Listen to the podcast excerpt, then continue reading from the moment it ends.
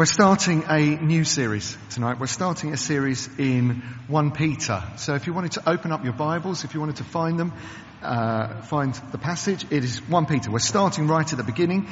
If you've got one of the church Bibles, it's on page one two one seven. So page one two one seven. And we're looking at First Peter, and it's verses one to six.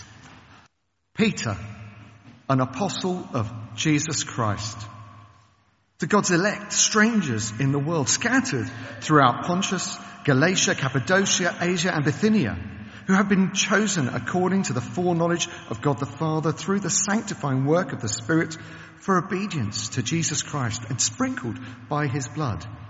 Grace and peace be yours in abundance. Praise be to the God and Father of our Lord Jesus Christ. In his great mercy, he has given us new birth into a living hope through the resurrection of Jesus Christ from the dead, and, and into an inheritance that can never perish, spoil or fade, kept in heaven for you, who through faith are shielded by God's power until the coming of the salvation that is ready to be revealed in the last time. In this you are great, you greatly rejoice, though now for a little while you may have You may have to suffer grief in all kinds of trials. Um, but I now just want to welcome James up to the front. He's going to come and open up that passage that Rui read for us. So, hope you come, James. We'll pray for you. Hmm? Let's pray for James, shall we? Thank you, Lord, for James. Thank you that he loves you, that he knows you. Um, and that he has a passion for sharing your word and sharing the truth of your gospel um, with his brothers and sisters. We just ask that you would be with him tonight as he speaks, and you would open our ears to hear your voice through him, Lord. Amen. Amen. Amen.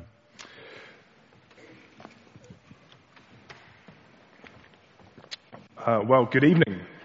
Um, can everyone hear me? Great. Good stuff. Okay, so tonight we are starting a new series in the book of First Peter.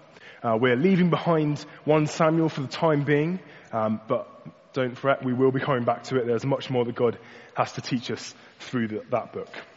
However, over the next few weeks, um, we'll be journeying through the book of First Peter. And if your Bible's open at First Peter, then please do keep it open there.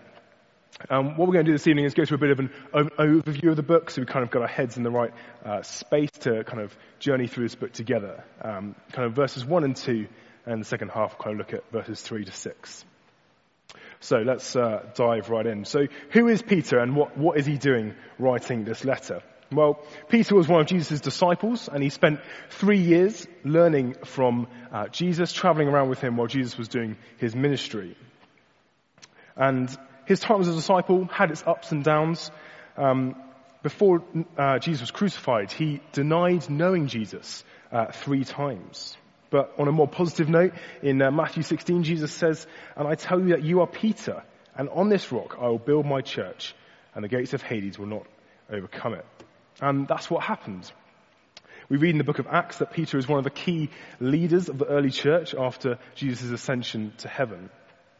And it's thought that Peter was writing this letter around kind of A D sixty-four. So let's put that in a short timeline. Jesus began his ministry around A D thirty and was crucified three years later, so around uh, thirty-three A D. Um, so Peter's writing this thirty years after Jesus died, rose, and ascended. And in this time, the disciples had the mission that was set out in the end of Matthew, uh, when Jesus said, "Therefore, go and make disciples of all nations, baptizing them in the name of the Father, of the Son, of the Holy Spirit, and teaching them to obey everything I've commanded you. And surely I am with you always, to the very end of the age." And we read in the book of Acts, this is exactly what the disciples had been doing. We read that the Lord added to their number daily those who were being saved. So we know that Peter's writing the letter, but who is he writing it to? Well, he tells us right there in verse one. Look down with me. "To God's elect exiles scattered throughout the provinces of Pontus, Galatia, Cappadocia, Asia and Bithynia." So here we read who the people are and where they are. Um, and unlike Paul, who wrote uh, Philippians, who we, we looked at um, in the autumn term, um, unlike Paul, Uh, who writes specific to specific congreg- congregations, uh, like the Philippians or the church in Corinth, Peter, along with Jude and John, writing uh, a letter that's meant to be circulated uh, over a large area. And Peter mentions in the opening letter um, the places uh, make up a place called uh, was called known as Asia Minor. Nowadays we know it as Turkey. And the people he is writing to are both Jews and Gentiles, spread across a wide area. We see in verse one again that these people are God's elect, God's chosen people before the beginning of time. But he also says they're exiles, strangers, aliens in the world. They are rejected by their world for their faith in Jesus Christ.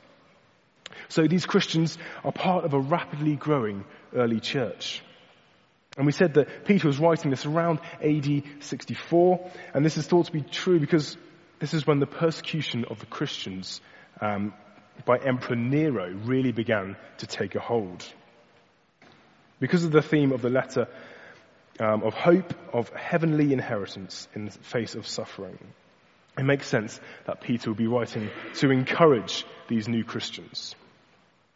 But how is he going to do that? Well, Peter's lived for three years in close proximity to Jesus and witnessed the best example of living a holy life in the face of hostility. And therefore, Peter wants to point his reader, them and us, in the best direction towards Jesus himself. Peter wanted these Christians across this massive area to be rooted, rooting their perseverance in the person and work of Jesus Christ.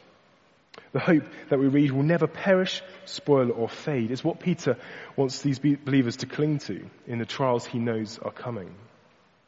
And as we look at the book as a whole, uh, one verse stands out to sum up the main theme. And it's in chapter four, verse sixteen. Turn there if you want to. It says, "However, if you suffer as a Christian, do not be ashamed, but praise God that you bear that name."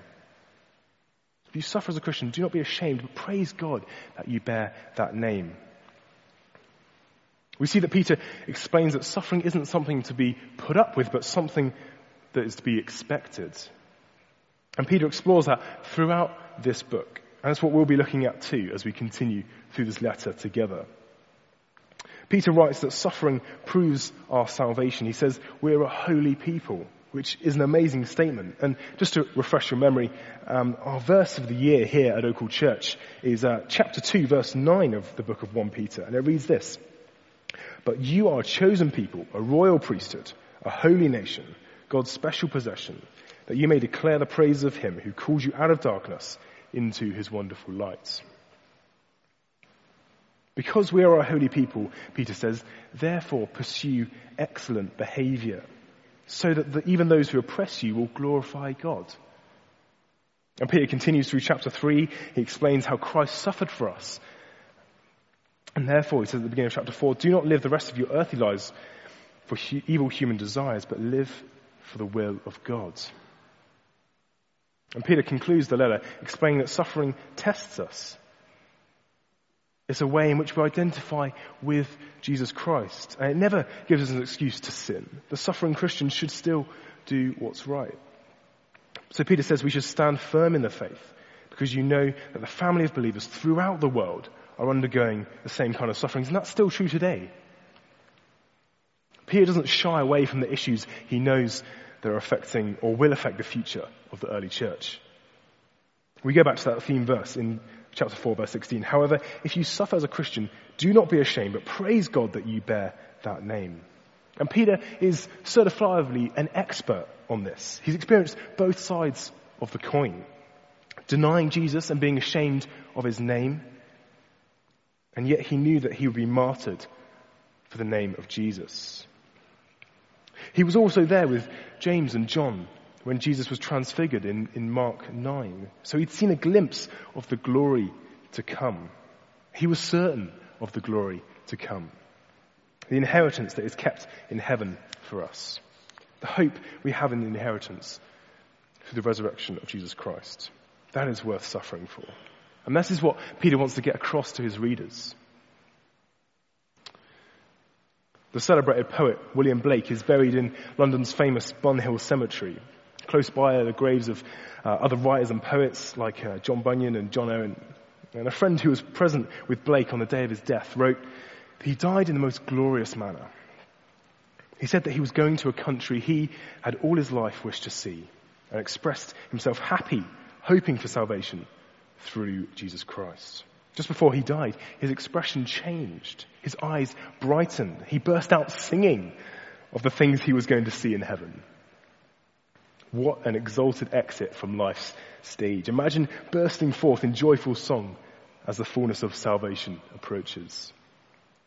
For William Blake, for, sorry, for William Blake, the living hope described in Peter's opening verses as imperishable, undefiled, unfading. It's never going to spoil or perish. On that day, it became his own enduring and unending inheritance.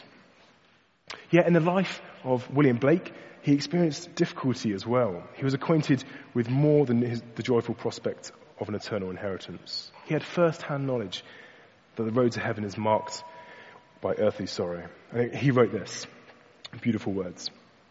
Joy and woe are woven fine, a clothing for the soul divine. Under every grief and pine runs a joy with silken twine. It is right, it should be so. Man was made for joy and woe, and when this we rightly know, through the world we safely go. Joy and woe are woven fine. How true is that? And this is what Peter explains in his letter. Joy and woe are woven fine. And yet somehow suffering still catches us by surprise. That God's elect, his chosen, beloved people should experience trials is really perplexing. In some measure, Peter is writing us to remind us of this very thing. He asks us, he asks us, he asks his readers to consider salvation's future glory in the light of present-day adversity. Well, hopefully that gives us a kind of a summary of the book, and we're just going to look at verses three and six, three to six now. And he kicks off this letter in spectacular fashion, launching into praise and worship for his God and King. He praises God for his mercy, through which God has given us new birth, which is right, isn't it? We've been reborn. We've come out of darkness into light and life. Through Jesus' resurrection, we have an inheritance that Peter says in verse four will never perish, spoil, or fade. And we see this trend throughout Scripture, that the way up comes by going down. Restoration comes after trials. We see this later on in the book. Resurrection comes after death. Glory comes after suffering. And this is what Peter explores through the letter. Our eternal share in the glory of Jesus Christ will be awarded to us on the day he returns. But that glorious promised day will only come after this season of suffering. However, this time of suffering is only brief compared to the eternity that we will share in the inheritance to come. It seems crazy, doesn't it, that these two seemingly opposite things are so closely linked. Our status in Christ and our suffering on earth. One being so hard and the other being so glorious. But we've seen that salvation's future goal is built upon present trials. And Peter, throughout this book, encourages the Christians with the example of Christ overcoming extraordinary trials. And we've seen similar this week, haven't we? If you've been around for any of the evening seminars or even this morning listening to Justin, you would have heard stories of people who have been through extreme trials. And these hardships are part of life's guarantee in this broken world. And Peter explains this in verse six. In all this, he says, you greatly rejoice. In inheritance and future glory, yes, we rejoice. He goes on, though now for a little while you may have to suffer grief in all kinds of trials. He gets straight to it, but encouragingly, he says uh, a few uh, timing phrases, like though now, for a little while. This is not everlasting suffering. This is not never-ending grief. This is like what we talked about earlier. The restoration comes after trial. The resurrection comes after death. The glory comes after suffering. This is for a short while, a blink in the light of eternity. In that eternity, we will receive that inheritance that has been kept in heaven for us. And that is why Peter rejoices. That's why he encourages his readers to rejoice. This is because the inheritance that we have, if we trust in Jesus, is so much more important than the sufferings we experience in this life. And as we journey through this book of First Peter, Peter will unpack more of what it looks like to live this life with the hope for heavenly inheritance in the face of suffering. Our trials and sufferings never get easier. It's always hard to deal with the pain of this life. So when you feel burnt, when you feel the brunt of this harsh world kicking you down, and we know that this eighty, ninety years we have on this earth are so short compared to the eternal life we have in Christ. Many of these Christians that Peter is writing to would die for their faith, Peter included. And it's unlikely in the Western world in twenty nineteen we would die for our faith. But we hear stories of our brothers and sisters around the world who are dying for the name of Jesus. And in these trials we experience, we need to focus on the eternity, just as Peter was doing. He also let that mindset impact his life. And Peter shares that with us, and we'll explore that more over the next couple of weeks. But just as Peter wrote to these Christians to encourage them to stand firm in their faith, so too should we be encouraged to stand firm within our own trials. We need to think of the joy that we have in Christ, in our heavenly inheritance. I look at the wider picture of eternity, and we see how short our life is here on earth compared to the millions and millions and millions of years in eternity we have with Christ. Eternity is, with Jesus is the most important thing we have to look forward to. And Peter is going to explore that more as we unpack this book, as we read it together. We'll learn more about that. So be encouraged. Stand firm in the hope of heavenly inheritance in the face of suffering. There's going to be a few questions going to come up on the boards, and uh, we're going to take a, uh, the next time to discuss around our tables, read the questions, discuss, and then we're going to pray together at the end.